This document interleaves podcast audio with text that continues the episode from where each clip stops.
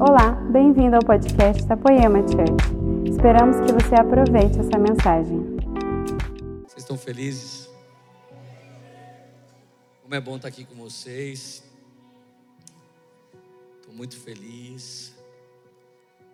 Sabe, a Bíblia diz em Hebreus, lá nos Heróis da Fé, a Bíblia fala que Abel ofereceu algo para o Senhor mais excelente do que Caim. Você sabe que na igreja de Jesus não existe acepção de pessoas, nunca. Nunca. Ele ama o mundo, amou o mundo de tal maneira que deu o seu filho para salvar o mundo, amém? Mas, contudo, entretanto, porém, lá em João 1,12 diz assim: Todos quanto receberam, deu-lhes o poder de se tornarem filhos de Deus. O poder de ser filho, infelizmente, não é de todos, mas é para todos. Não é de todos, porque se você não deseja, se você não quer, você não tem. Quando Jesus fala, vinde a mim e beba, Ele diz, vocês que têm sede. Então, se alguém está bebendo alguma outra coisa e ele está sem sede, esse não vai até a ele. Eu realmente não sei exatamente por que, que o Senhor recebeu algo mais excelente de Abel e não de Caim. Eu não sei e não sou eu que julgo isso. Mas eu já vi pessoas na caminhada cristã frustradas e elas se comparando com outras pessoas. E de verdade, essa frustração tem exclusividade em mim mesmo. Toda frustração do homem tem uma exclusividade em si mesmo. Porque Jesus não chamou um cara para falar assim, ó, você vai ser o Neymar e você vai jogar só segunda-feira lá futebol na sua igreja. Parece que no futebol um cara nasce com dom e, o, e os outros caras nascem perna de pau. Isso, eu acredito que no futebol realmente acontece isso. Mas na presença de Deus não é assim que acontece. Mas acontecia de alguém trazer uma oferta manca para Deus, trazer um novilho que realmente nasceu coxo, nasceu com um probleminha. E na verdade, quando a Bíblia está falando sobre oferta, pede-se para trazer um novilho sem defeito. Isso fala de um sacrifício mais alto. O próprio Davi fala assim: Eu não vou trazer nenhum sacrifício para o Senhor que não me custe nada. Meus amigos, quando o nosso coração está transformado, a doação faz parte da nossa vida. Mas quando o nosso coração está fragilizado, pedir faz parte da nossa vida. Um jovem escreveu para mim essa semana: como faz para ganhar sementes? Como faz para ganhar ofertas? Como faz para ganhar presentes? Cara, eu tive uma profunda tristeza. Eu até escrevi assim: eu conto ou vocês contam? E na verdade, o momento que você pode impedir alguém de ser abençoado é somente no momento que essa pessoa se torna disruptiva. Somente no momento que essa pessoa se torna alguém que foi realmente tocado por Deus. Deus é amor. E Deus é doador de todas as coisas. Quando eu e você estamos doando, nós sentimos algo sobre a natureza de Deus. Nós temos uma celebração na Poema e eu já tive em outras igrejas para ensinar sobre essa celebração. Nossa celebração é chamada Super Seed. É um dia em que nós plantamos semente na vida de todos os irmãos. Você não vem para ganhar nada, mas você vem para dar. E eu me lembro da Radassa, minha filhinha, ela ainda tinha três anos. Falei, ó, coloque suas bonecas dentro da mochila e vamos levar para a igreja para dar para quem não tem. Ela falou assim, papai, eu não vou dar não. A estultícia está no coração da criança.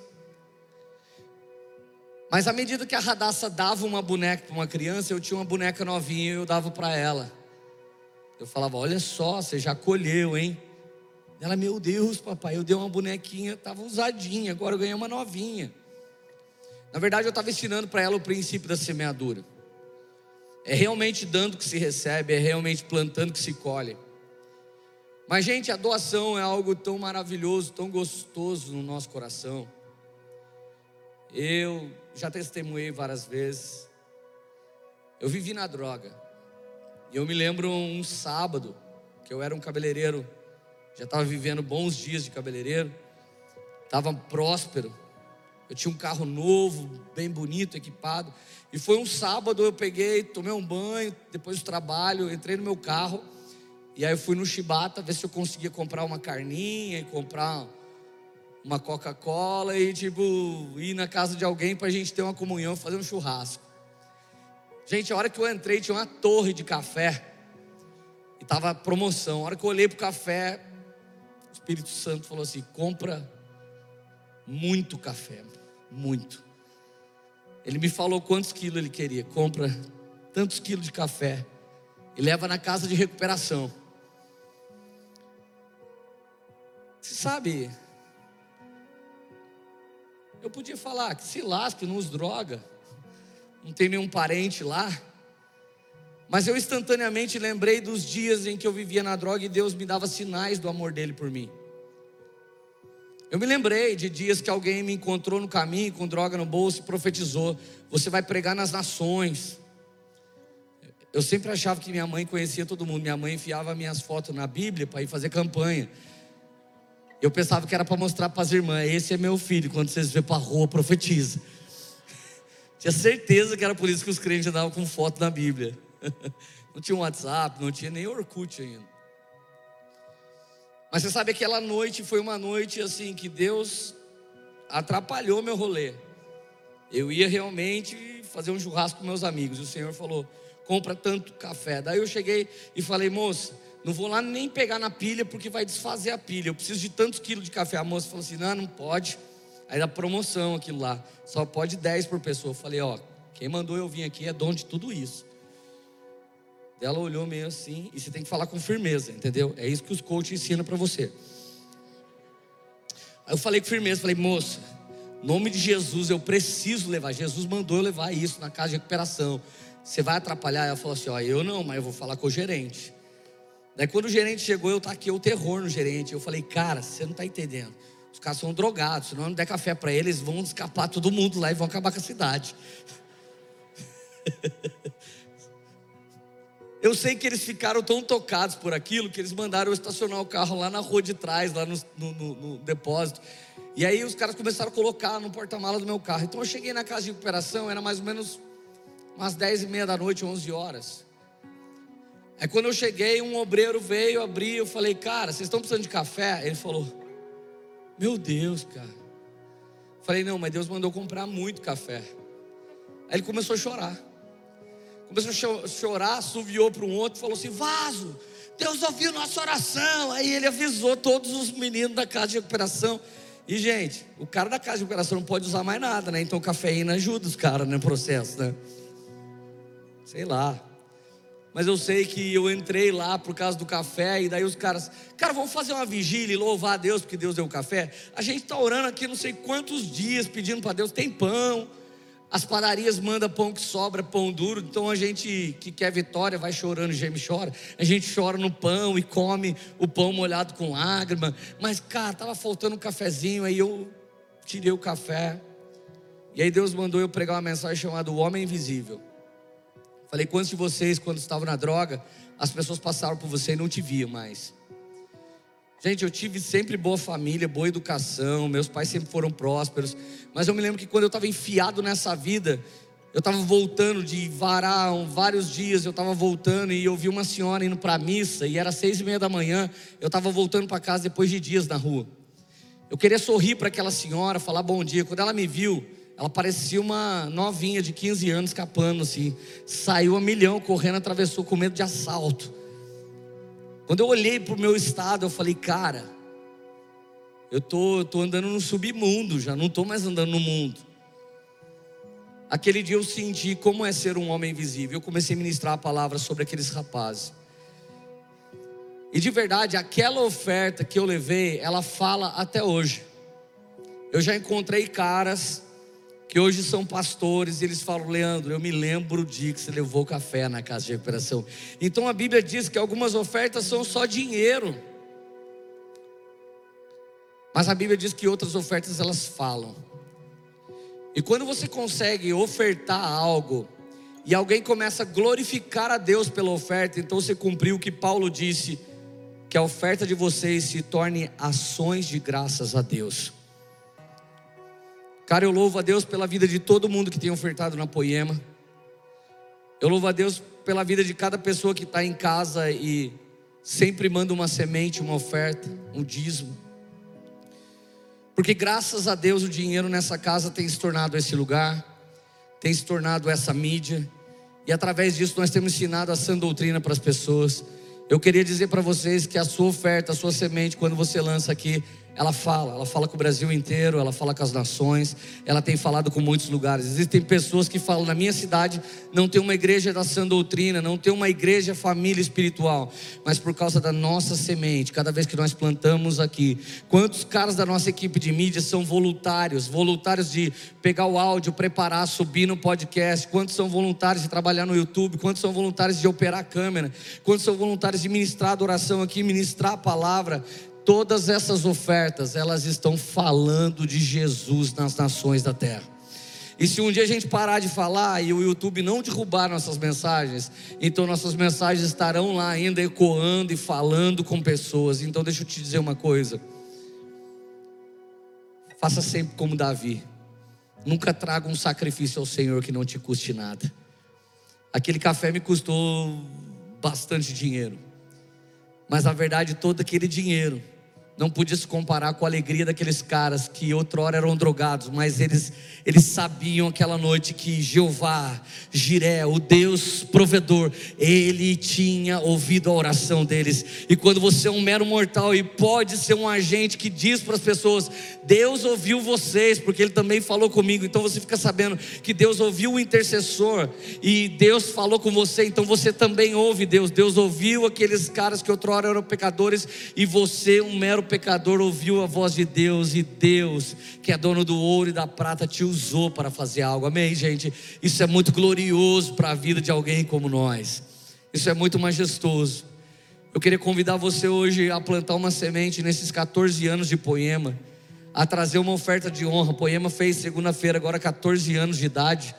Eu queria que você separasse uma semente, uma oferta. Se você quer semear no Pix, se você quer semear numa maquininha, nós temos todos os meios. Se você está em casa, quer semear nesse stream, nessa live que sempre te abençoa, nós estamos aqui e nós queremos dizer que a nossa oferta fala com essa nação e com as nações da terra. Amém, gente?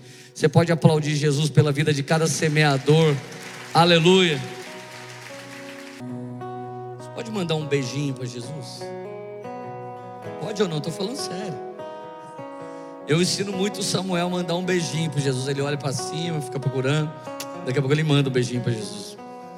Eu aprendi com a minha mãe. Às vezes eu olhava para o quintal, ela estava lavando roupa. Primeira vez que eu vi ela fazendo isso, fui ver se tinha algum pedreiro lá em cima da casa. Porque eu era um homem mau. Não conseguia imaginar que alguém pudesse fazer isso. Mas minha mãe é uma benção, graças a Deus ela sempre mandou um beijinho para Jesus mesmo, aleluia. Vocês estão felizes? Põe a mão no seu coração, então, Pai. No nome de Jesus, fale conosco essa noite. Segundo a tua vontade, Senhor Jesus, segundo os teus decretos, segundo o seu desejo, segundo o espírito de revelação, venha sobre cada pessoa que está aqui, Senhor Jesus, cada pessoa e não permita que ninguém saia daqui da mesma forma que entrou, Senhor Jesus. Mas que cada um possa sair com sua parte da herança. Cada um possa sair com pão e vinho.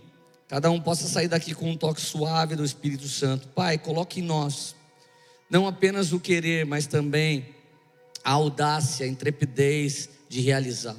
E também os dons espirituais que forem necessários. Pai, distribui sobre essa casa presentes espirituais sobre quem está em casa, sobre quem está assistindo, não ao vivo, está assistindo depois, sobre quem está ouvindo isso depois. Abençoa qualquer pessoa, Senhor, que está simplesmente recebendo essa ministração, em nome de Jesus. Amém. Continuamos a série B-Rock, e para quem não sabe, B-Rock significa uh, ser rocha, ser a rocha. E todas as coisas que você construir na rocha, elas vão prevalecer. Mas tudo que você construir na areia, a chuva, a tempestade, o vento pode derrubar. Então, nesses dias, nós queremos sim que o Espírito Santo traga o protagonismo da sua igreja sobre a sua vida. Queremos de alguma maneira tirar você em algum vitimismo. Parece que nós brasileiros, a gente foi feito para sofrer. Parece que desde que Portugal chegou aqui, eu posso falar isso sendo português duas vezes, parece que a gente tem trocado nossos dons, nossos, nossos tesouros naturais por alguma coisa. Parece que nessa nação os homens trocam coisas boas na corrupção por algum poder, por algum dinheiro, por alguma fama. Então nós queremos nesse dia que o Espírito Santo venha nos ajudar ainda mais a nos mantermos nos firmes propósitos do Senhor, fazendo aqui na terra como é no céu. Amém? Gente, quando vocês forem orar essa semana, ore por mim, ore pela Érica. Realmente a gente tem sido moído por Deus. Hoje foi um dia que nós tivemos uma faxineira em casa e a minha casa é tão pequena que eu atrapalhei ela o dia todo. Eu queria mergulhar em Jesus para saber o que ele tinha para essa noite, mas a faxineira tinha que limpar a casa. E hoje a gente mora num apartamento que é do tamanho da sacada de um prédio que a gente já morou aqui um dia. E hoje eu olhei para a Erika e falei: Meu Deus, cadê nossos filhos? Cadê nosso cantinho? E a gente ainda está na festa de tabernáculos de Jesus, então. Mas hoje foi um dia que eu e a Erika falamos: Meu Deus, onde é que a gente vai morar? Por enquanto a gente mora em tendas, então, quando você estiver orando, ore por nós, porque hoje foi um pouquinho difícil. Mas graças a Deus, que o sucesso de Jesus não está ligado a ter uma boa casa. Eu recebo pergunta de pessoas assim: por que, que Deus permite que coisas ruins aconteçam? E eu quero, e eu sempre pergunto de volta: mas o que é uma coisa ruim?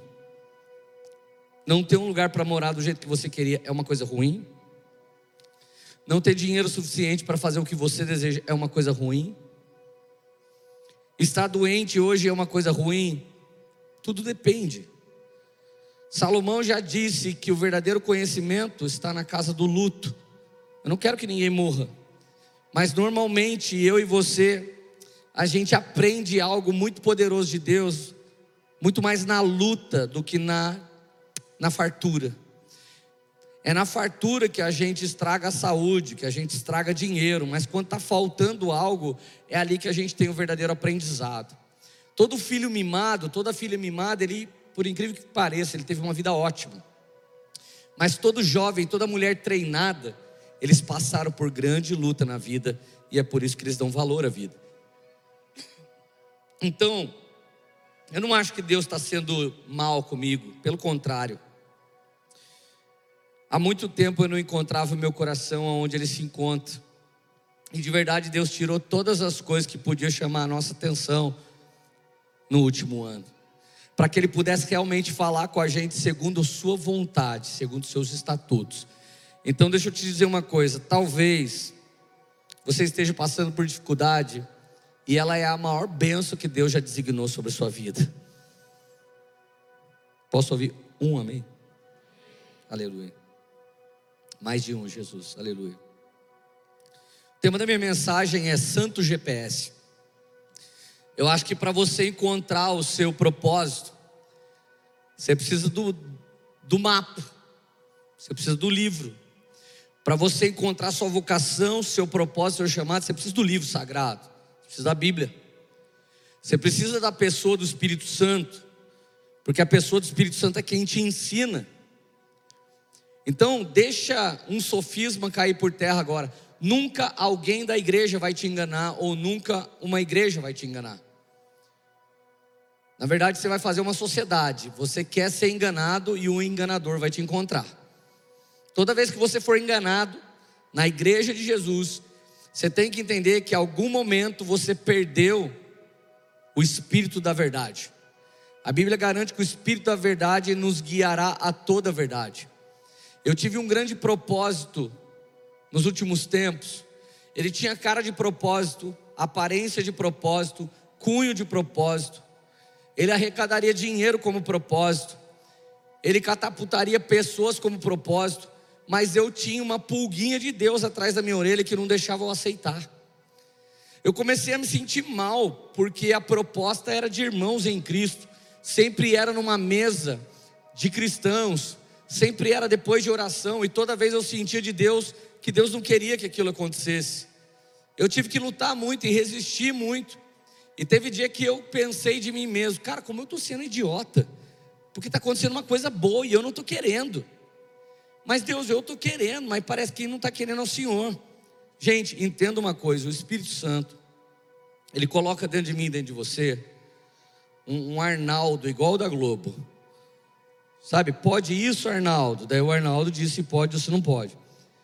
Quem é o Arnaldo lá do futebol da Globo? Sei nem se ele está lá ainda. O Arnaldo é ex-árbitro. Então ele diz assim: a regra é clara. Isso não pode. Então o árbitro é o juiz do futebol. E a Bíblia diz que o árbitro dos nossos corações é a paz que excede todo entendimento. Cara, se for lindo, se for maravilhoso, se te der o WhatsApp e você não sentir paz, é do diabo. Agora, se é uma coisa que você fala, meu Deus, é impossível, não dá para completar isso, não dá para cumprir isso, mas você está tendo paz, é Deus. Eu vi garota da igreja que estava para casar e estava começando a orar com um rapaz. Daqui a pouco o Senhor falou: vai para o sertão fazer missão. A menina sentiu paz em largar o, o príncipe encantado e ir para o sertão. Como é que você vai explicar? Então, o Arnaldo de Jesus é o árbitro dos nossos corações. Se você tem paz que excede todo entendimento, Deus está nisso. Se a paizinha for roubada, chuta que é satanismo. Amém?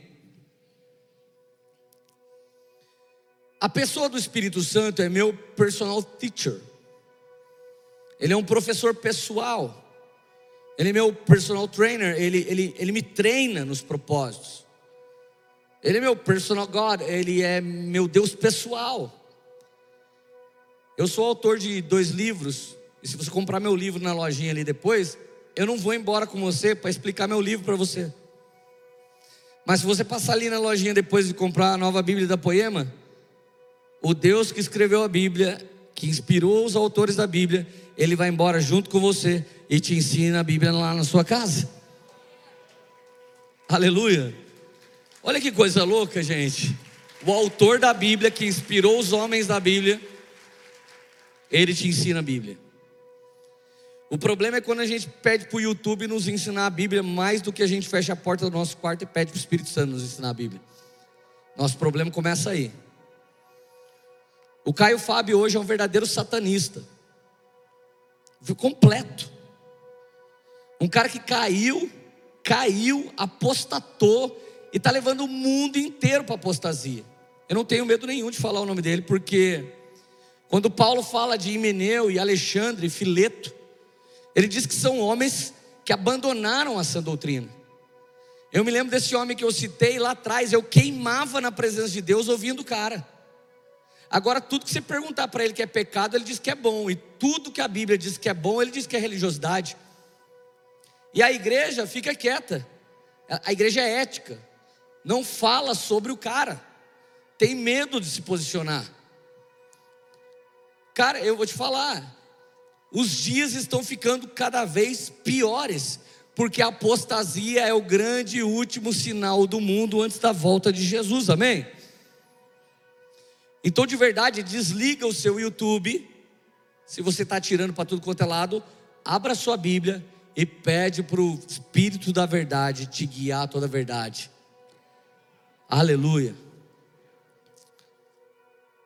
Agora, tendo eu a Bíblia, que é um guia, um mapa, tendo eu o Espírito Santo, que me direciona,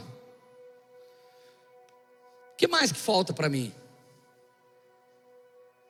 Você sabe que a maior parte das pessoas que estão ouvindo agora essa mensagem, a maior parte de nós, não peca em pecados deliberados, descarados, e não digo não peca um dia, nós não somos fabricantes de pecado.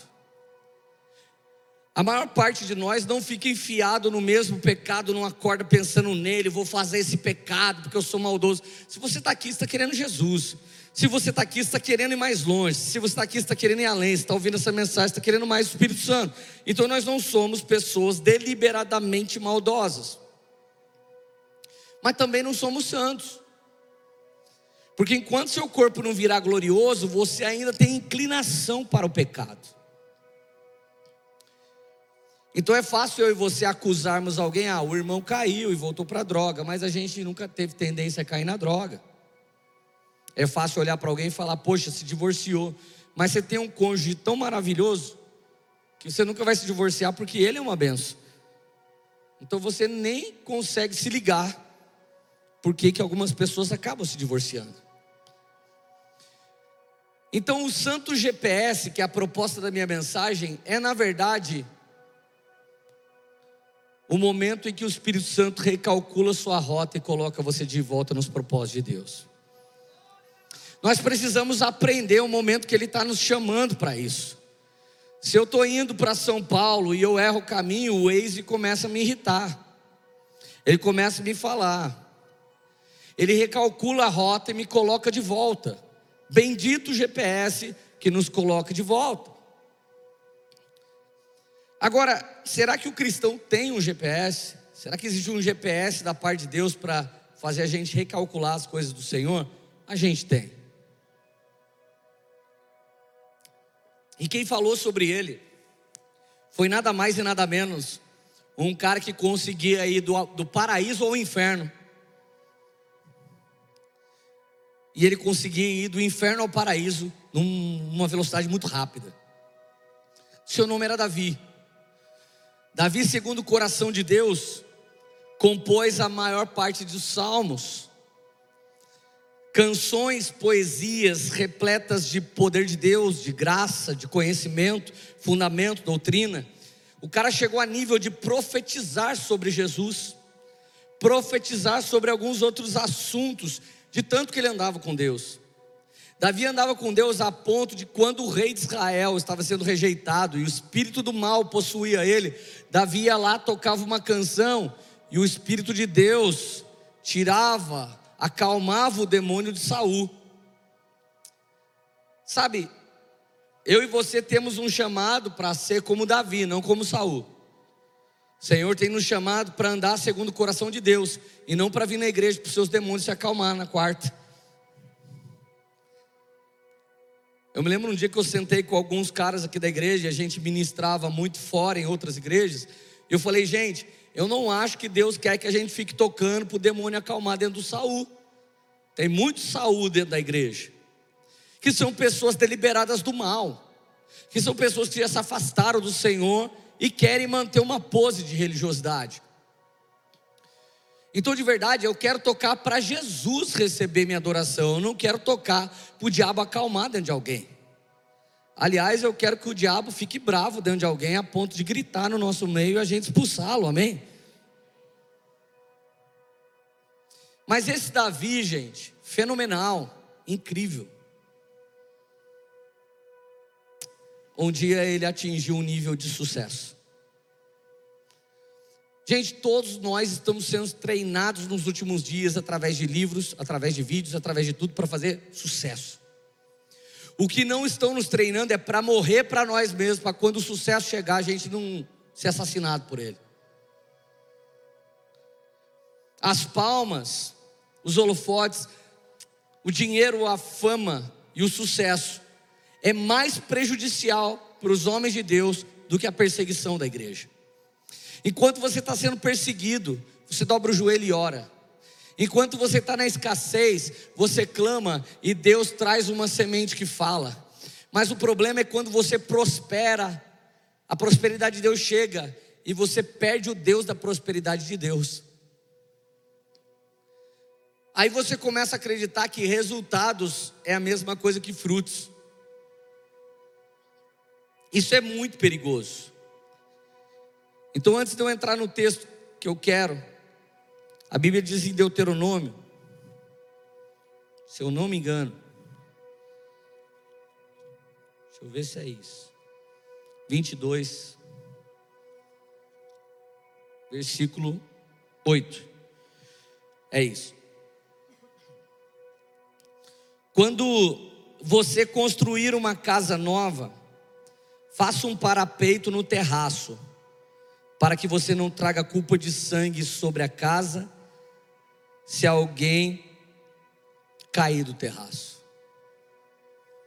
Deuteronômio carrega as leis de Deus. Deus é tão maravilhoso que Ele se preocupa em cada detalhe da nossa vida. Aqui Deus falou assim: todos vocês que construírem uma casa com terraço, façam um bom parapeito, porque se alguém cair de lá, você será culpado pela morte dele. Caraca, o que Deus tem a ver com os arquitetos, engenheiros e pedreiros? O terraço na Bíblia, irmãos, aponta para o sucesso. Você nunca diz, ai, estou lá no fundo do terraço, agora só Deus. Você fala o quê? Estou no fundo do quê? Do poço. Quando você vai falar de sucesso, você fala, o cara escalou o sucesso, ou seja, é para onde? Para cima. E o lugar mais alto de cima é o terraço.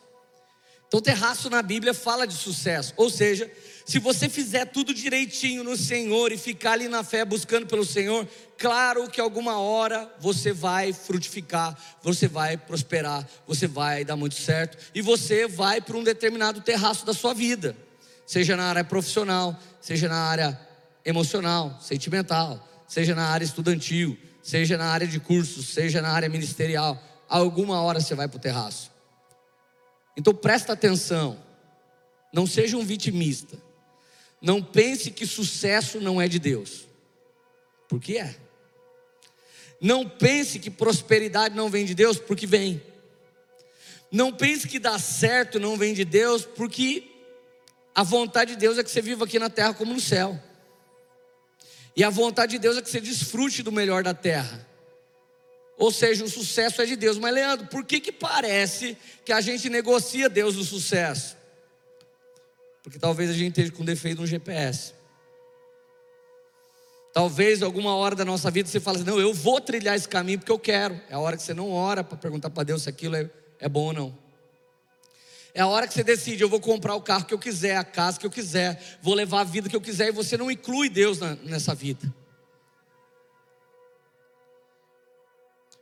Então vamos para Davi, Salmo 51.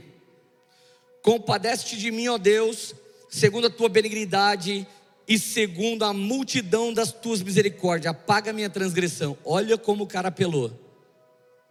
Pensa quanto ele fala da benevolência de Deus. Compadece de mim segundo a tua benignidade, segundo a multidão das tuas misericórdias. Ele não falou, Deus, lembra quando eu era crente? Lembra quando eu orava? Lembra quando eu ia na igreja? Lembra quando eu dizimava? Quando eu e você oramos assim, a gente ora de maneira religiosa.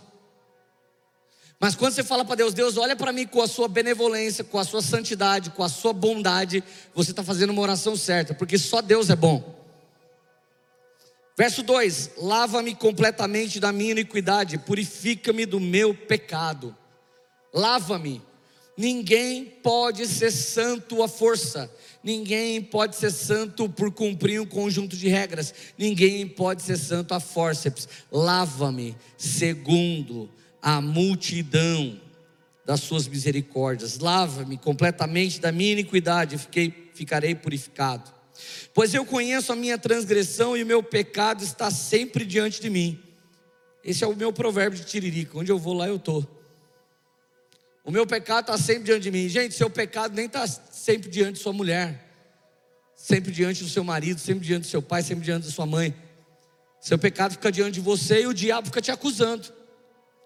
Daí você tem um chamado para orar por alguém, e você fica assim: não, mas eu sou pecador. Daí você não ora.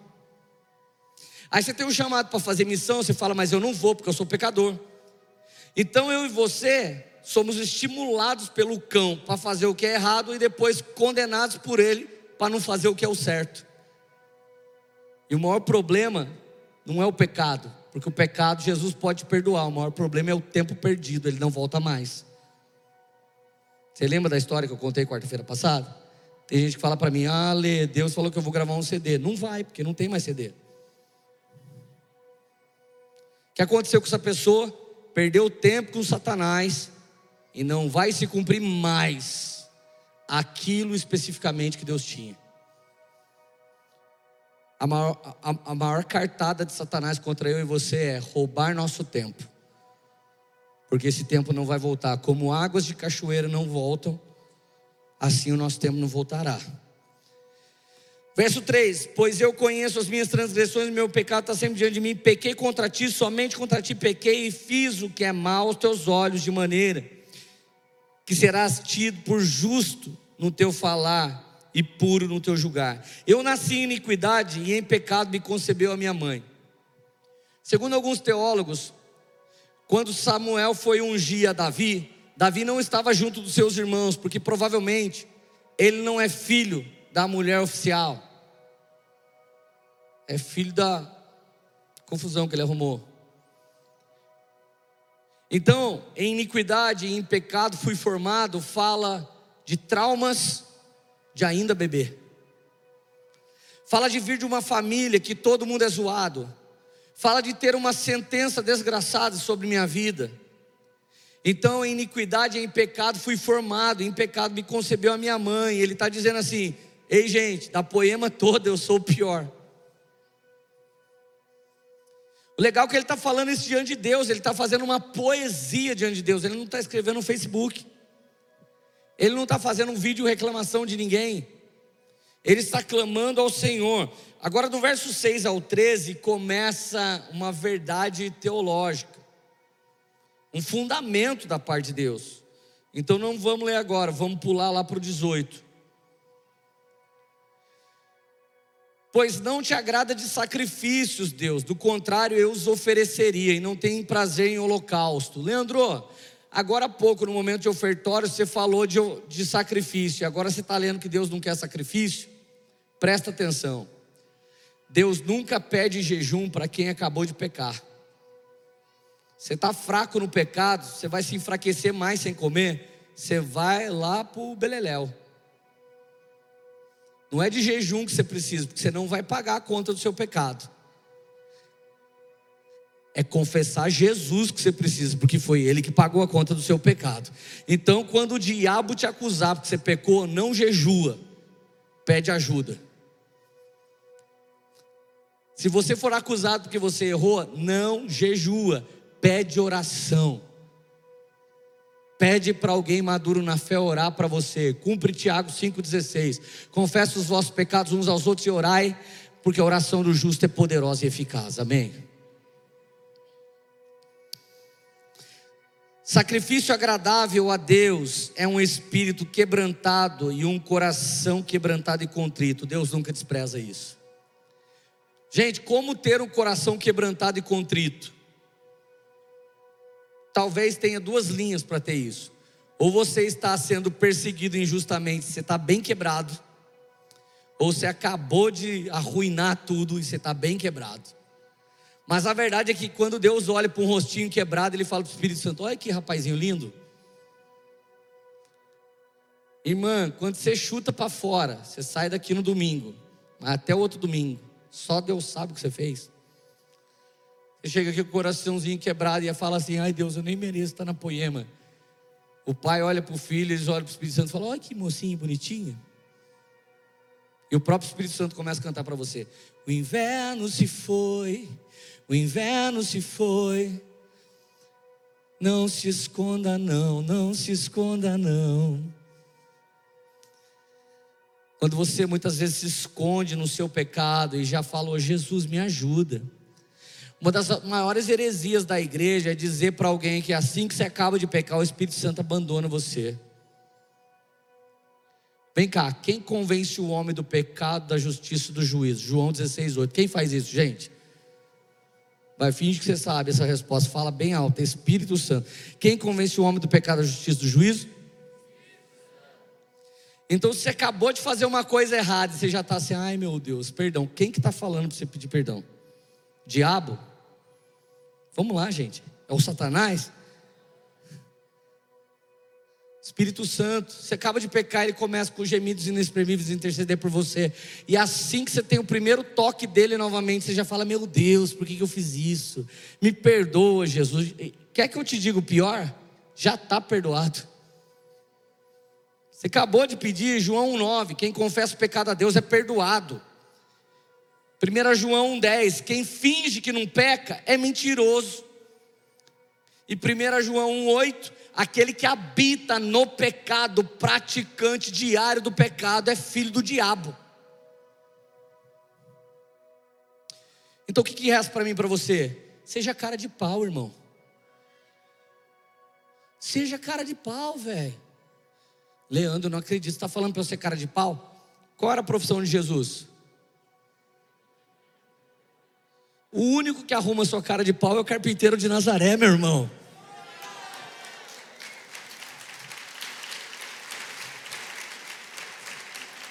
Não é óleo de peroba que ele vai passar na sua carinha, não, é um óleo ungido, óleo de alegria. O carpinteiro de Nazaré vai desentortar qualquer pau que nasceu torto, gente, é isso. Ele te ama e acabou.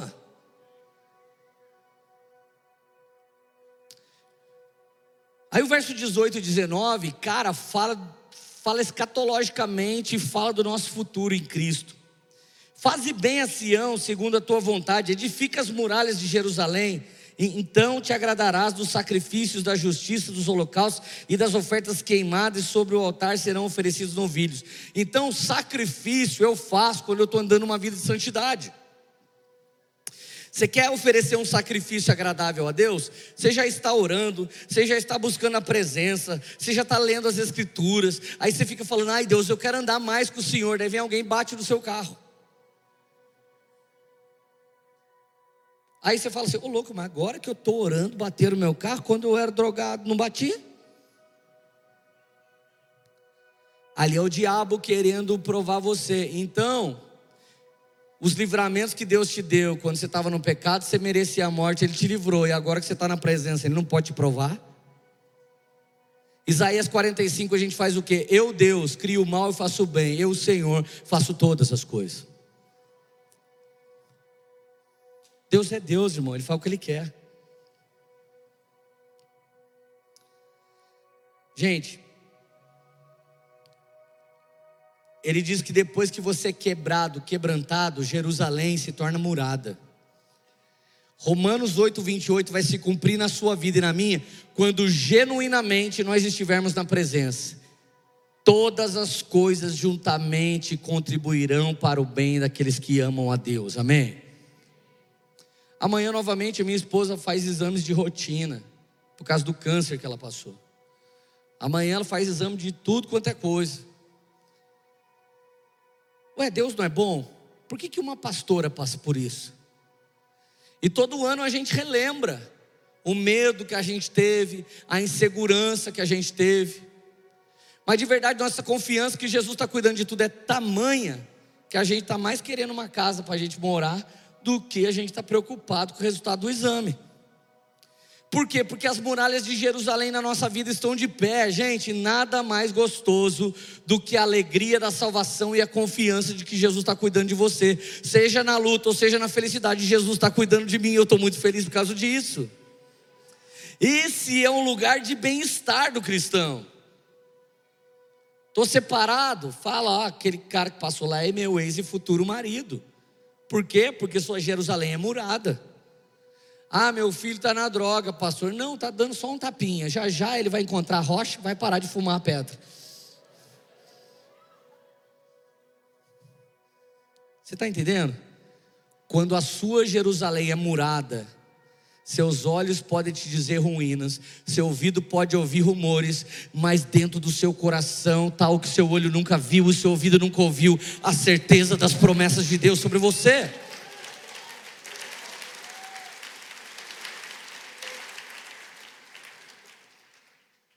Então vamos para a doutrina do texto. Verso 6. Eis que te agradas da verdade no íntimo, no oculto me fazes conhecer a sabedoria.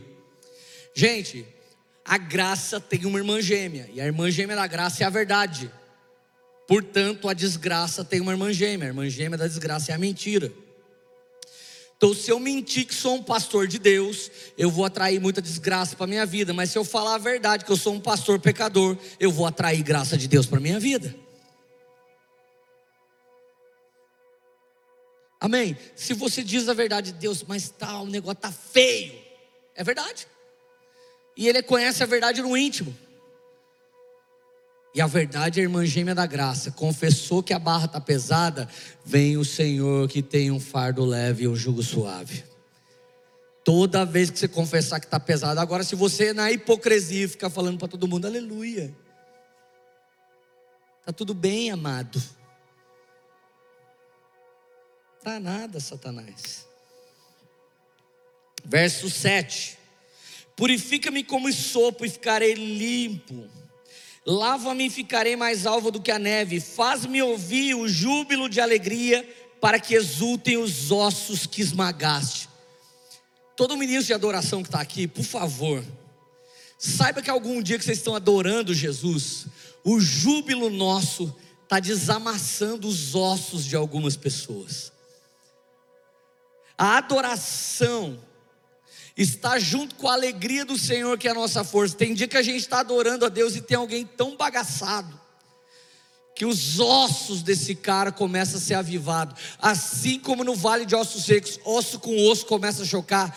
Tem gente que no júbilo do cristão genuíno, os ossos dele começam a se juntar. Ou seja, não seja como Miriam, que saiu do Egito com o pandeiro guardado fugiu de Faraó com o pandeiro guardado, chegou no mar com o pandeiro guardado, atravessou o mar com o pandeiro guardado, viu os egípcios engolidos pelo mar com o pandeiro guardado. Quando ela viu os corpos boiando e o mar devolvendo os egípcios, ela tirou o pandeiro e começou a cantar um cântico de louvor ao Senhor.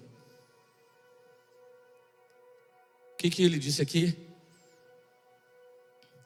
Faze-me ouvir o júbilo de alegria, para que exulte os ossos que esmagaste. O Senhor tem me esmagado tanto, tem esmagado tanto a Érica, que a nossa vida é colocar um júbilo de alegria. E a gente começa a declarar que nós somos extremamente felizes. Cada dia que foi difícil, a Érica olhou para mim e disse assim: Lê, dá glória a Deus que eu estou viva. Cada dia que ela sentia dificuldade, eu falava, Érica, dá glória a Deus que você está viva. Se nós estamos na luta, é porque nós estamos vivos. Porque o dia que a gente morrer, daí não tem mais luta. Então deixa eu te falar, ainda que os seus ossos estejam estremecendo, a alegria do Senhor é a tua força, e no júbilo do Senhor, até os seus ossos serão avivados em nome de Jesus. Aleluia. Verso 8, verso 9. Esconde o teu rosto no meu pecado e apaga toda a minha transgressão. Gente, é uma boa orada essa, é de um pecador profissional, não é? Pensa se todo mundo pudesse ver no telão agora um dos pecados mais incríveis que você já cometeu. Maluco de Deus. Vocês nunca mais voltavam aqui. Olha a oração dele. Fabulosa, cara. Coisa de pecador animal mesmo. Ele devia trabalhar no pânico. Esconde o teu rosto dos meus pecados e apaga a minha transgressão.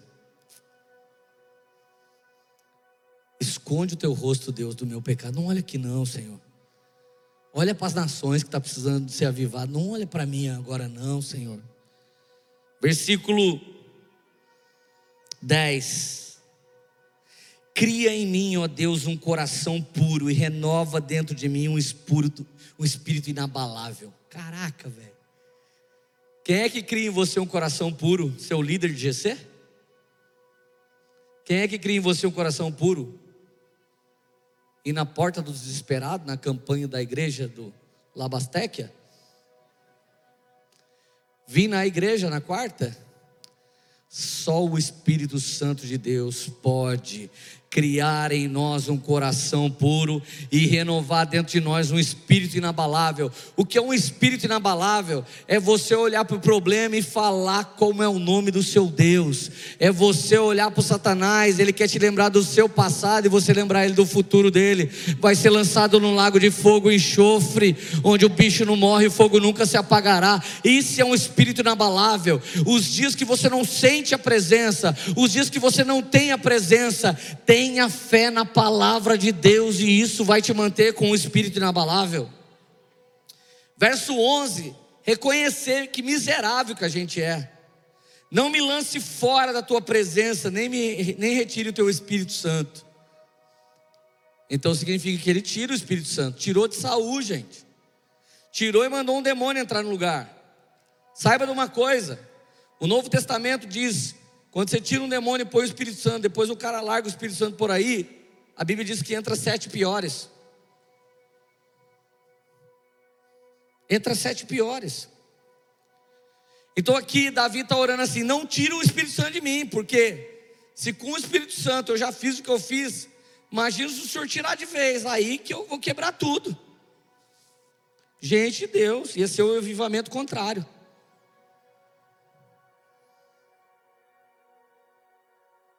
Versículo 12, para mim é o clímax do texto. Restitui-me a alegria da tua salvação e sustenta-me com espírito voluntário. Os dias mais difíceis da minha vida eu falei, Deus, me ressuscita com a alegria da salvação. Na noite que minha esposa estava morrendo no hospital, eu achei uma prayer room, uma salinha de oração dentro do Vivale Hospital. Tem um quadradinho de vidro assim, tem uma Bíblia, tem uma luzinha lá. Cara, eu fui lá, às 4h40 da manhã, sozinho no hospital, lockdown, todo mundo para fora, minha mulher no centro cirúrgico. Eu, eu achei aquela salinha de oração. E eu vim daquele jeito, né? Aquele crente que quer provar a Deus. Até a Bíblia tinha que estar aberta na página certa. Cheguei, fechei o olho e falei: Deus, me sacode com a alegria da salvação. Deus, me sacode com a alegria da salvação, me ajuda, Deus. O Senhor sabe quando eu subo naquele púlpito lá, eu viro um cabra macho cheio do Espírito Santo. Coloco a esperança dentro do coração das pessoas por causa da tua palavra e do dom que o Senhor colocou em mim. Mas faz isso comigo agora, Jesus. Faz comigo. Faz comigo, me dá alegria da salvação, me incendeia, me traz esperança. Eu vou abrir o olho, quando eu contar até três, Espírito Santo, vou abrir o olho, o Senhor vira as páginas aí. Nada de Jeremias, eu não quero ver Jeremias, que só tem coisa ruim. Tirando o 33,3 é só treta. Não quero Jeremias. Lamentações, então, ranque da minha Bíblia, Jesus. A hora que eu abro o olho assim, eu leio, meu amigo de Deus. Parecia que o Pai, o Filho e o Espírito Santo estavam lendo dentro da minha cabeça naquela hora. Os que confiam no Senhor são como o um monte de Sião, que não se abalam, mas permanece para sempre. Aleluia. Aleluia. Cara, eu podia ter escolhido lá reclamar para Deus, falar: ah, sou pastor, nem adianta, eu estou pastoreando, minha mãe está morrendo. Eu podia ser um murmurão, mas para onde eu irei se só Ele tem palavras de vida eterna, meu amigo, minha amiga? Para onde nós vamos fugir? Para onde? Restitui a alegria da salvação e sustenta-me com o espírito voluntário. E o verso 13: nasce o nosso ministério e assim ensinarei os pecadores os teus caminhos, e os pecadores se converterão a ti. É só assim que você passa teu ministério. Se você foi marcado pelo fogo, pelo fogo você marcará as pessoas. Se você foi alcançado pelo Espírito, você passa a alcançar as pessoas. Se o sangue de Jesus te salvou, pelo sangue você vai tocar outras pessoas. É só depois que Ele faz em mim que Ele pode me usar para fazer na vida de outros. Então, se você não tem alegria da salvação, um espírito inclinado a obedecer e um coração puro, nem comece a fazer nada. Mas deixa eu te dizer, nem sempre é quando isso tudo está pronto que você começa a ser usado por Deus. Uma semana antes da poema nascer, 14 anos atrás e uma semana, eu era um cara que vivia alguns pecados. Deus tinha restaurado há poucos meses o meu casamento pela sexta vez. Me senti acusado alguns momentos. Eu me lembro de dias que eu ia na padaria, a Érica saía correndo e pulava em cima do capô do carro. Ela falava, não, vai embora de novo. Eu falava, eu vou comprar pão. A danada nunca conta as vezes que ela me deixou, ela conta sempre que eu deixei ela. Eu me lembro que eu fui sair comprar pão com mortandela, gente. Coisa de Taubatiano. Eu fui saindo, ela. Ah, falei, meu Deus, calma. Você vai embora de novo. falei, entra no carro, vou comprar pão mortadela, juro por Deus.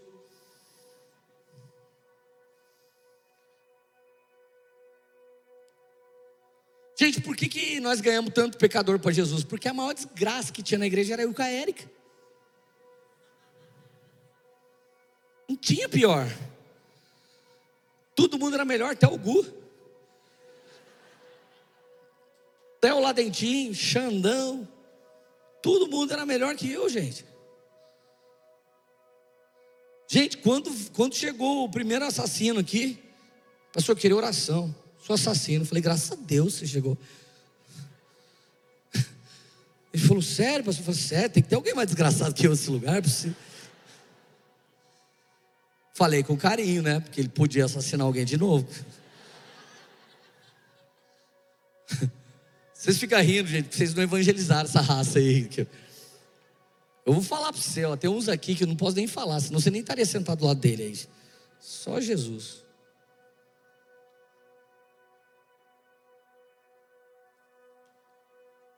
Gente, Davi diz assim: se o senhor quer sacrifício, eu faço, o senhor sabe que eu faço vários. Mas não é isso. Davi chegou no nível mais alto da religião, ele tinha grana pra caramba para fazer todo tipo de sacrifício que Deus queria e fazia. Até que ele subiu um dia no terraço, gente. Enquanto ele acordava de madrugada, ele orava a Deus e Deus estava prosperando, ele estava com Deus. Mas algum dia ele subiu no terraço. Deixa eu te dizer, você não é provado com leões e ursos tanto quanto você será provado quando estiver no terraço do seu sucesso. O terraço do sucesso, gente, onde você é full aceito. Você é extremamente aceito. A galera bate palma para você. A galera diz que você é incrível. A galera começa a puxar saco. A galera começa só a falar bem de você.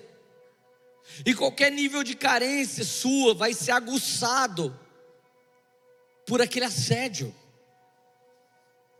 Enquanto a gente foi os ministros que ganhou a gente nas ruas dessa cidade, nunca a gente foi provado. O problema foi quando a gente ganhou voz na nação.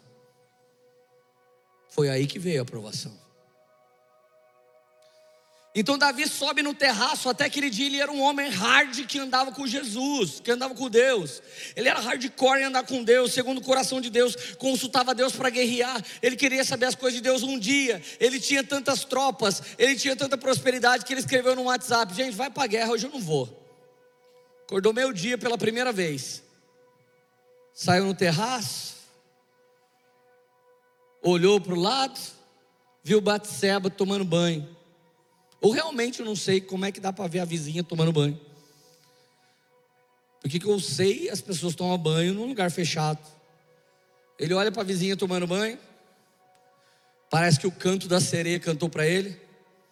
Aí ele olha para o servo dele e falou: Quem que é aquela varoa de Deus? Usou um termo crente para parecer que estava querendo orar com ela. O cara responde assim: Mulher de Urias, Batseba. Ele perguntou o nome. O cara deu a letra. Oh, casada. Sai fora. Aí ele pega, manda chamar a mulher, coabita com ela, dorme com ela, engravida ela. Manda chamar o marido, dá um, uma licença premium para o marido. Sai da guerra, cara. Vai para casa. Você é um cara legal. Eu vi no Instagram que você é firmeza. Vai lá, mano. Ele disse: Não vou, rei. Juro pelo nome do Senhor que eu ficarei aqui, eu sou leal ao meu exército e a ti, vou ficar aqui. Ficou na porta do palácio, o rei falou: caramba, cara, não vai ter como fazer um esquema para parecer que o filho é dele. Pegou, escreveu uma carta, deu na mão dele. Coloque Urias na frente da batalha, recue o exército para que ele seja assassinado. O homem segundo o coração de Deus, enquanto esteve lutando com leões e ursos, ele era pronto para derrubar gigantes. E ele não derrubou só um gigante, mas eles derrubaram uma família de gigantes. E eles conquistaram terras, e eles conquistaram tudo. Mas de repente ele não resistiu a si mesmo, ao seu próprio coração. Por quê? Porque nós, quando nascemos de novo, começa um processo. Não confie em você. Você pode se auto-sabotar. Não confie em você. Confie na alegria da salvação. Enquanto ela está dentro de você, você vai ser temente. O dia que você perder a alegria da salvação e colocar sua alegria em outras coisas, então pode ser que você negocie seu temor, sua fé, seu Senhor e seu chamado. Foi o terraço que fez mal para ele, gente. Foi o dinheiro. Foi a fama. Foi o reconhecimento. Tudo isso só provou o coração dele. E nesse dia, ele foi reprovado. Agora, todo cara ferido e cheio de insucesso, ele diz que o problema é a fama, o problema é o terraço, o problema é o dinheiro. Eu lembro que um dia um jovem drogadão chegou para mim e falou: Leandro, eu recebo, cara, saio, gasto tudo em droga. Eu falei: dá para mim? Dá para mim que eu gasto tudo na igreja? Dá para sua mãe, que ela gasta tudo lá na casinha dela? Por que, que você não oferta isso que está te fazendo mal? Enquanto você não tem o controle, entrega isso para alguém controlar. Então o dinheiro, gente, ele catalisa o que você está carregando. Você está pondo hoje sua atenção, seu tempo, seu dinheiro no que você mais pira. Se você está investindo no seu ministério, está investindo no seu conhecimento, na sua intimidade com Jesus, é que a coisa que mais está queimando hoje é o seu chamado. Mas, cara, ultimamente, como os cristãos têm investido mais no acréscimo, e deveria ser a quarta coisa onde você investe: primeiro no Senhor, depois no seu governo, depois na vida do próximo, então investe em acréscimo. Primeiro no Senhor, depois no seu governo, depois no próximo, então você coloca em acréscimo. Então a gente volta para o texto de Deuteronômio 22, 8, a Bíblia diz: Quando você construir uma casa com terraço, faça um parapeito. O que é um parapeito, gente? São seus conselheiros, são seus melhores amigos, são as pessoas da sua mesa. Chame para sua mesa pessoas que tenham coragem de parar você com a mão no seu peito. Se você for dar uma de louco no terraço, que alguém diga: não é assim que se faz em Israel. Cuidado com essa fama, cuidado com esse ministério, cuidado com esse dinheiro, cuidado com esse dom, cuidado com essa namorada, cuidado com esse namorado, cuidado com essa rede social. Tenha amigos para peito que cria a segurança para que você não caia do próprio sucesso que Deus tem confiado a você. Além do parapeito, que é a multidão dos conselheiros, cara, diversas vezes eu vou fazer algo na poema, eu pergunto para vários caras. Pergunto para o Gu, pergunto para o Zé Barreto, pergunto para o Guilherme Lima, pergunto para o Lade, pergunto para o Prado, pergunto para o Samuel pergunto para minha mãe, pergunto para minha esposa, pergunto para várias pessoas. A Poema hoje não nasce uma série se a gente não colocar no grupo do presbitério e falar, cara, o que vocês sentem? Meu Deus, é isso. A palavra que Deus deu do Poema 14, Deus deu para o Brisa. O Brisa falou, cara, olha esse versículo. A hora que eu olhei, o versículo queimou em mim. Ou seja, nós temos um terraço. A Poema está numa plataforma de influência hoje. Mas o importante é ter segurança para que ninguém aqui brilhe mais do que o Senhor Jesus. Nós precisamos dessa segurança, para que ninguém aqui seja mais famoso do que o Senhor Jesus, para que ninguém aqui seja mais rico do que o dono do ouro e da prata, para que ninguém aqui se perca daquele que o prosperou. Cara, olha que poderoso. Eu perguntei um dia para Deus: Deus, se o terraço é seu, e vai que ainda não tem um parapeito, porque tem gente que o sucesso vem da noite para o dia. Você não tem o um parapeito ainda. Comecei uma lojinha, meu Deus, cara, virou um e-commerce monstro, e agora? Leandro, eu comecei um negócio, pau, o negócio explodiu. Leandro, eu e minha esposa, a gente estava orando e daqui a pouco, uau, a gente já está casado, e agora? A gente não teve discipulado, os pais dela não tinham um bom casamento, nós também não, os meus pais também não. Como é que faz para ficar casado agora? Tem gente que prospera tão rápido, gente, que você vai para o terraço e o parapeito não está pronto. Então eu perguntei para o Senhor: Senhor, se o terraço é seu, se a prosperidade é sua, se o sucesso é seu, se a multiplicação é sua, o que, que a gente faz para não cair do terraço? Então o Senhor falou assim para mim: quando você estava no fundo do poço, o que, que você fazia para me encontrar? Falei para ele, eu me prostrava.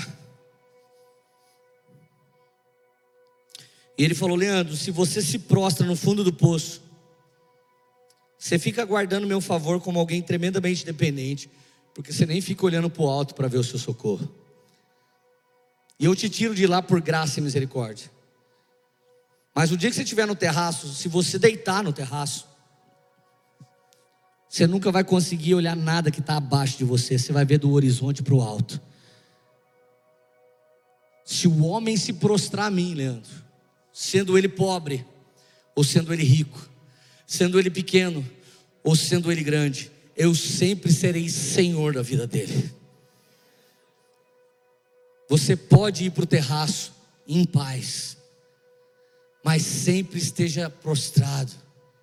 Ainda que Deus te dê os parapeitos, fica lá deitado. Um líder de GC deveria ser um bom parapeito, alguém que te ajuda, não alguém que impede seu sucesso. Um pastor deveria ser um parapeito, um pai, uma mãe, um tio, alguém que tem uma palavra de sabedoria. Agora, de verdade, se você amar o mundo, 1 João 2,15 diz assim: Não ame o mundo e nem o que há nele. Se alguém ama o mundo, o amor do Pai não está nele. De verdade, quando Davi olhou lá para baixo, ele amou o mundo, ele amou as conquistas, ele amou até a mulher do outro cara. Então, um dia no café da manhã, ele estava tomando um, um café moído na hora, passado no método V60, raro. Tinha um, um copo de suco de laranja e água Perrier, porque ele passou tanto perreio na vida, que agora ele só tomava Perrier. Ele senta ao som de um jazz matinal.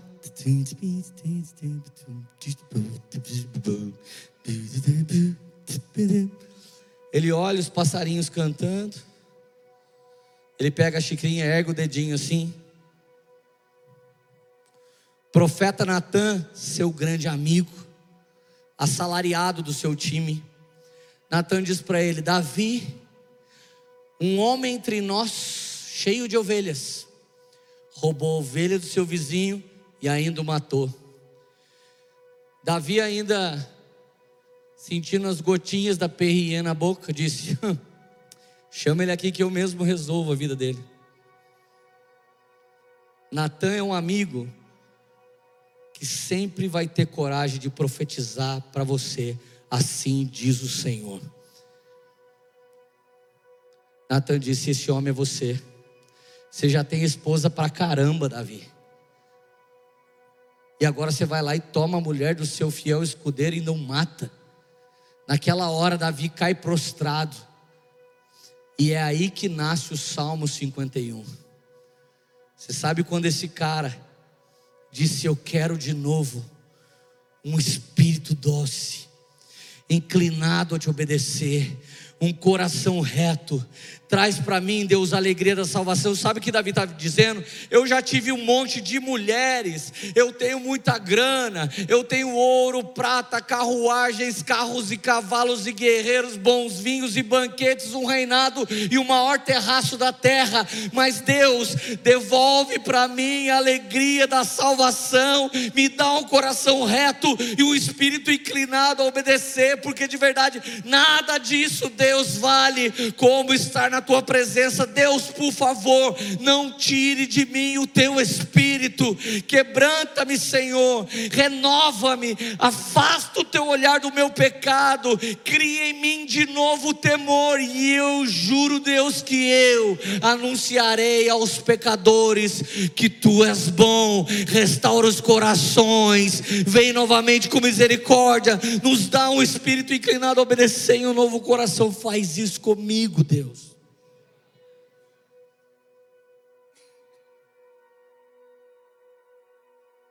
Faze-me ouvir os júbilos de alegria.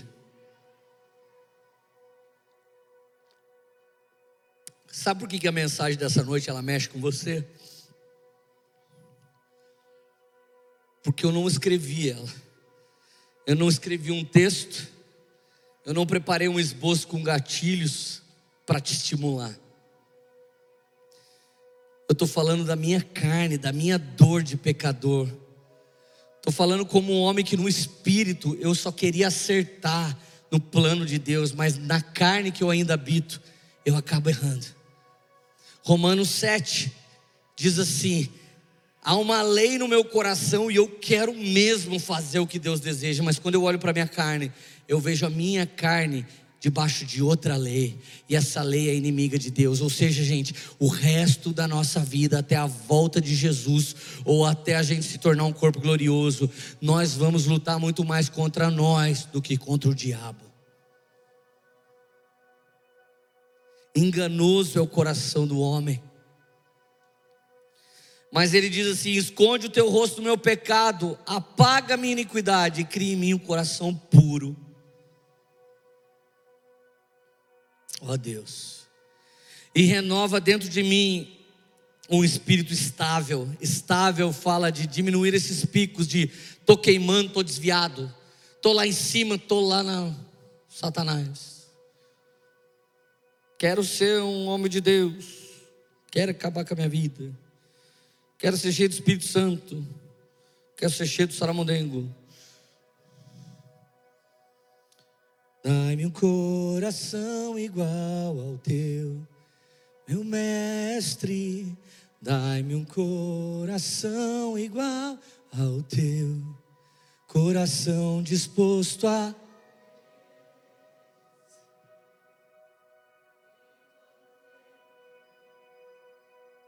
Dai-me um coração igual ao teu. Dai-me um coração igual.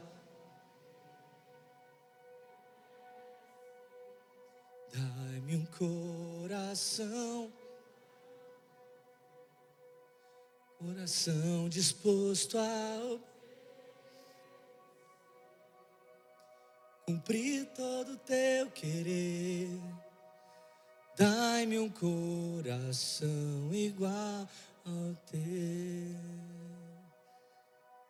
Faz sentido essa música agora, não faz? Ninguém tem um coração como o dele. Não há um crente na terra, um servo, porque até Davi, homem segundo o coração de Deus, foi para lá no inferno existencial.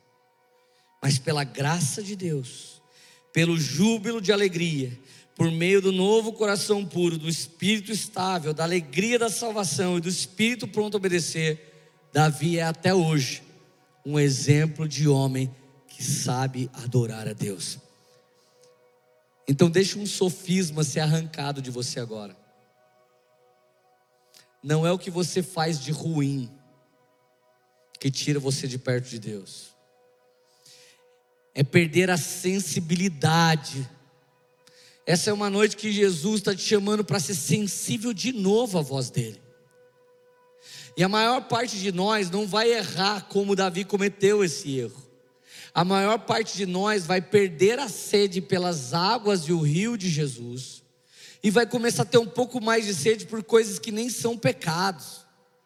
O problema da igreja nesses dias é que nós estamos nos embriagando com coisas lícitas.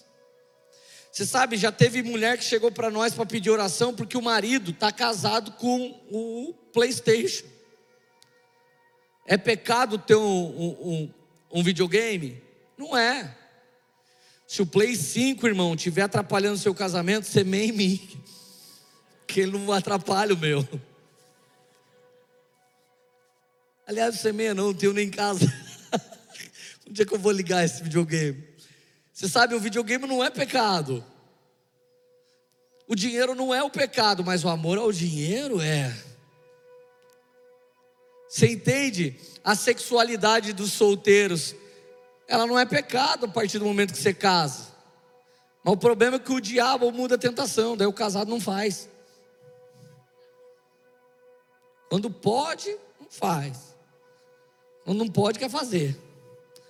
Então, de verdade, a embriaguez com coisas lícitas tem tentado desligar o nosso GPS. E o que é o seu GPS? Um coraçãozinho inclinado a obedecer, um espírito reto. Gente, à medida que você começa a reagir diferente de antes, é à medida que o seu GPS está configurado no lugar certo. Diversas vezes eu fiz algumas escolhas erradas para mim e para Poema. O problema não é ir para o lugar errado, o problema é não querer voltar depois que Deus fala no seu coração.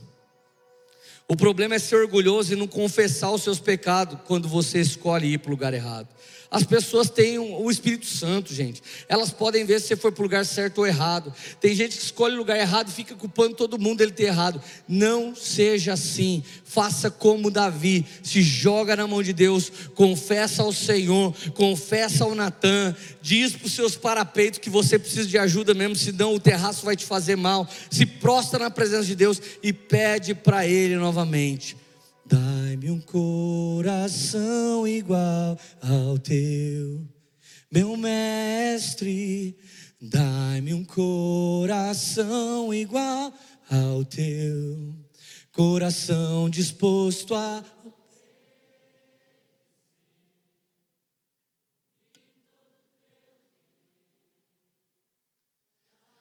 Coração igual ao teu. Quero ver vocês cantar essa parte agora então. Ensina-me o meu irmão. Só os crentes agora.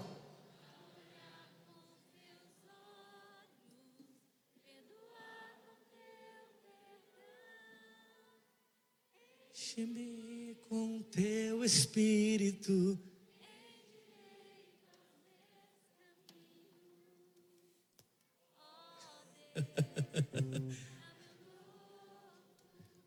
Coração,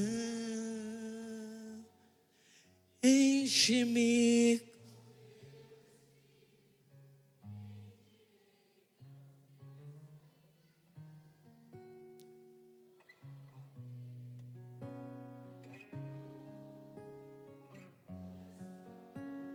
Fica de pé para seu coração ficar mais perto de Jesus.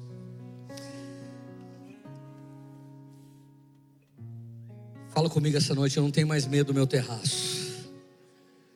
Fala, eu temo mais o meu Senhor do que o meu terraço. Fala, Senhor, coloca parapeitos na minha vida.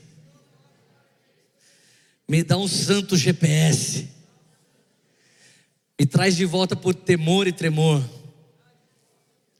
Vocês estão diminuindo a oração? Está acontecendo. Vamos lá, gente. Começa a orar comigo agora. Por sua própria vida, Pai no nome de Jesus.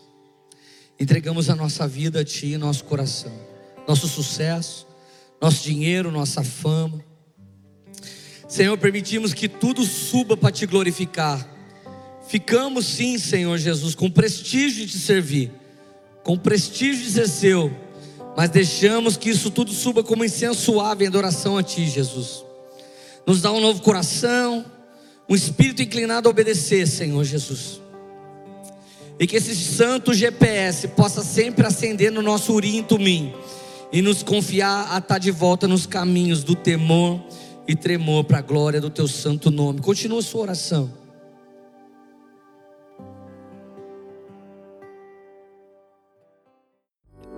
Essa foi uma mensagem da Poema Church. Para você ficar por dentro de tudo que está rolando, siga nossos perfis nas redes sociais.